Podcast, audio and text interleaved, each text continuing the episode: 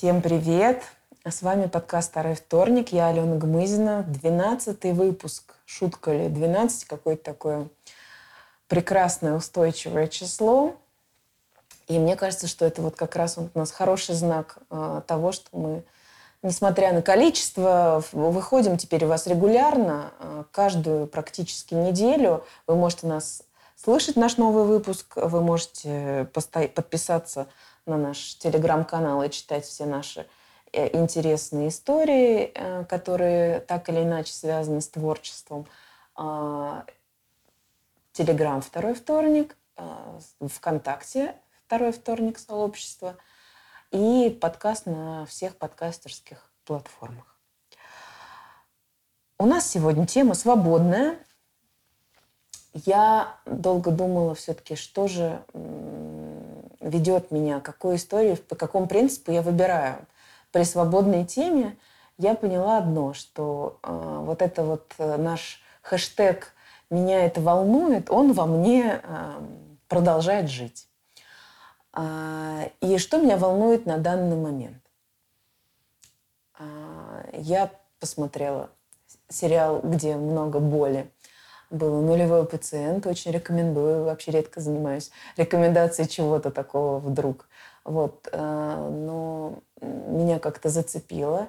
И вспомнился мне наш любимый Александр Снегирев, который, э, у которого на книжках было написано «Я пишу о любви и боли».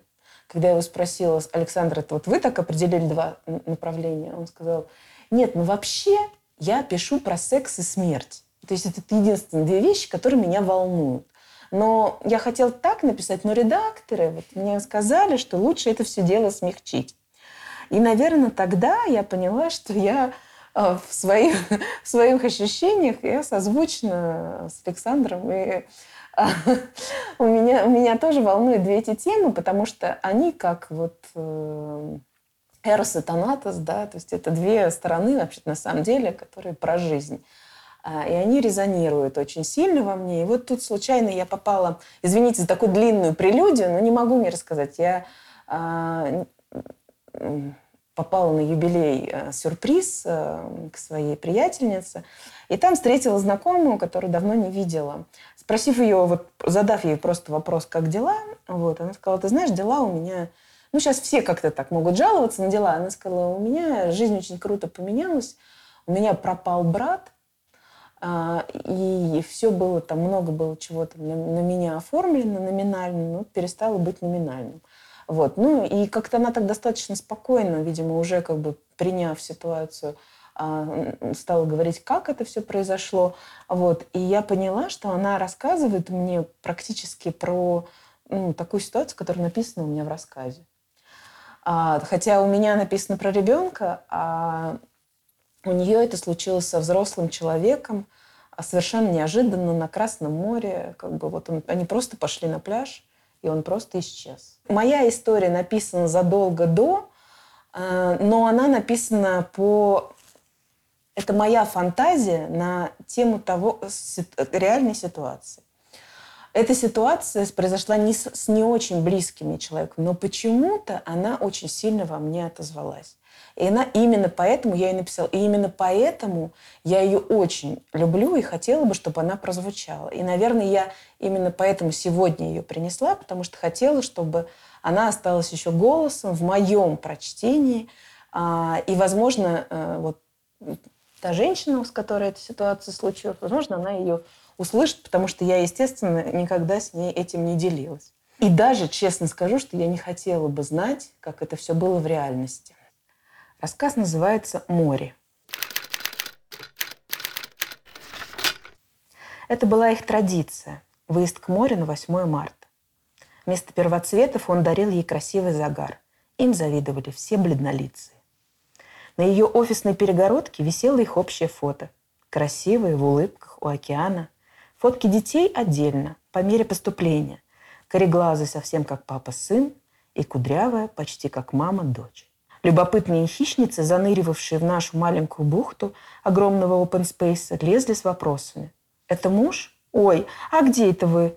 Юля отвечала подчеркнуто значим. «Мой муж. Доминикане. Медовый месяц». Я считала ее своей соседкой по парте. Чувство локтя было очень про нас. Судьба свела нас надолго в соседних офисных креслах большой компании. Накануне 8 марта, в дурацкий день, когда мужчины в офисе ответно поздравляют женщин, она пришла в небесно-голубом, резонирующим серым небом и землистым оттенком большинства лиц. После вручения букетов оставила подаренный коллегами яркий сверток мне, шепнула «Маме отдай». Я по-приятельски подвозила ее в аэропорт, забирала теплые вещи. Обещала встретить по возвращении в холодный московский март. Дети и муж в море улетающих во все стороны путешественников впервые для меня сошли с фотографий. Сын и дочь в живости лиц были очаровательны. Муж в жизни казался сильно старше, крупнее. Со свадьбы он здорово раздобрел, и он раздражался. «Опаздываем!» «Боится перелетов», – прокомментировала Юля. Они быстро стянули разноцветные куртки, и мы прижались с ней щеками вместо поцелуя. Она делала так всегда, даже если не накрашены губы. Не все любят целоваться. Они удалялись к стойке регистрации, я смотрела им вслед. Мама с кудрявой малышкой на руках, папа с сыном чуть впереди, сцепившись руками. Идеальная семья с картинки. Внутри что-то защипало, щеки побордовели. Зависть?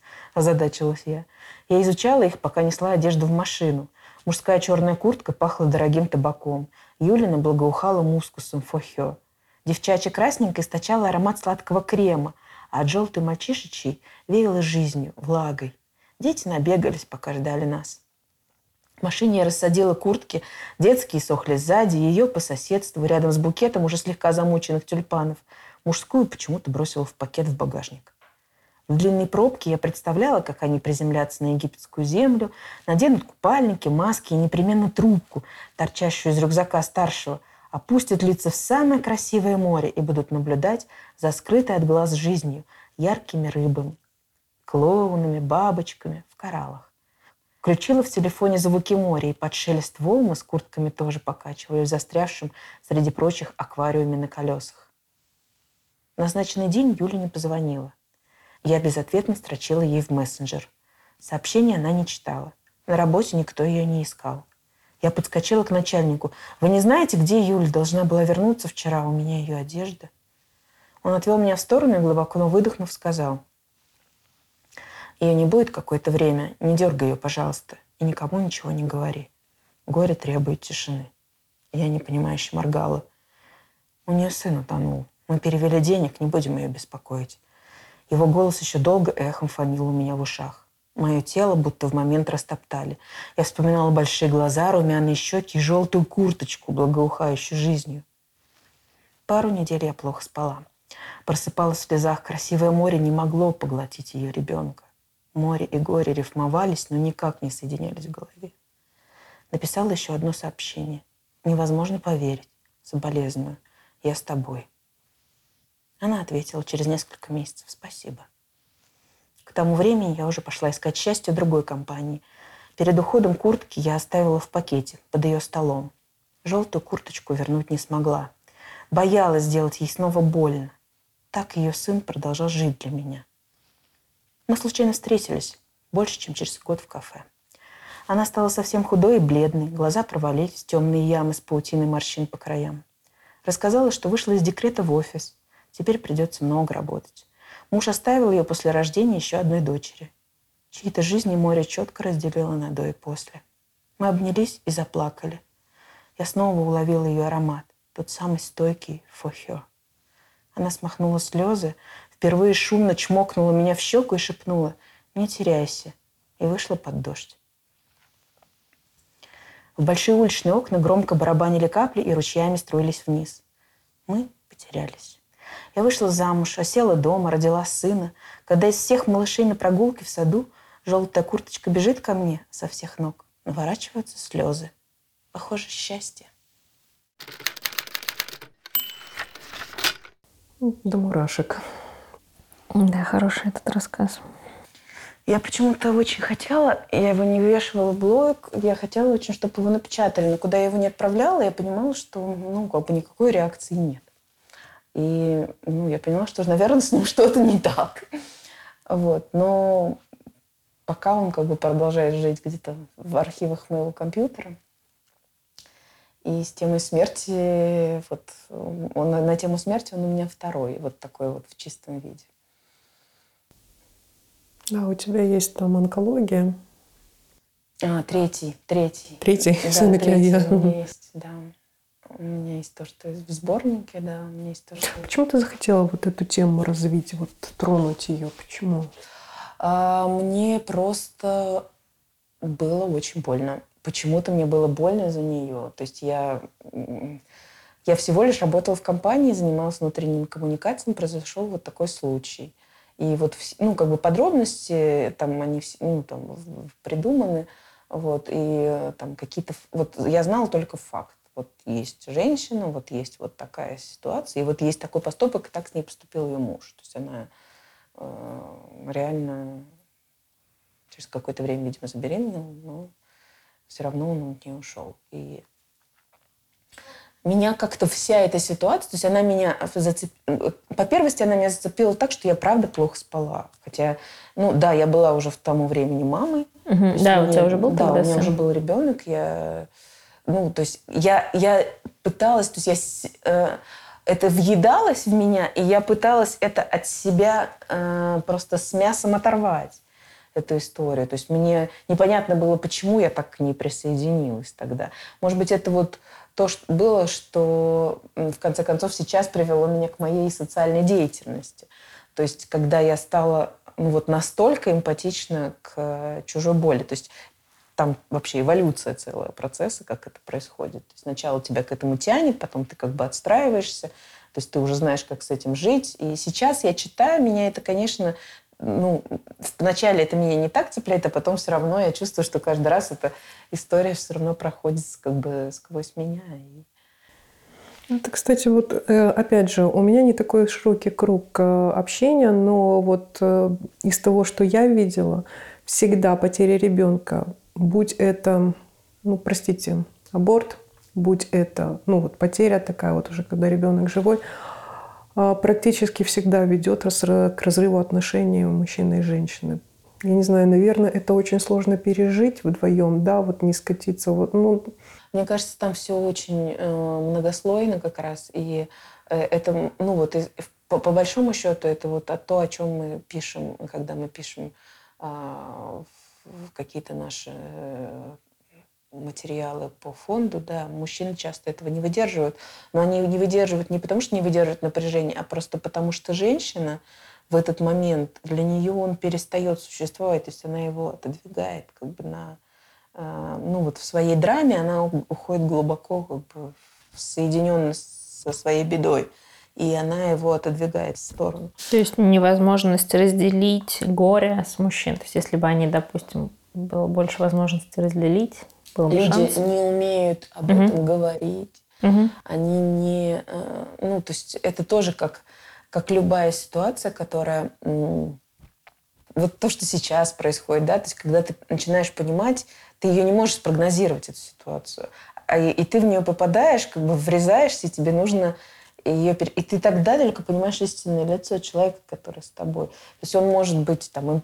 Я не знаю никаких причин, то есть я просто вижу, как бы есть статистика, да, когда действительно мужчины там и от того, что они говорят, да я пойду себе там других нарожаю, здоровых, вот, и заканчивая тем, что просто я хотел, но мне не дали. И я верю и в ту Мгм. сторону, и в другую сторону. Мгм. То есть есть, эм, есть все вот, вот в этом, во всем.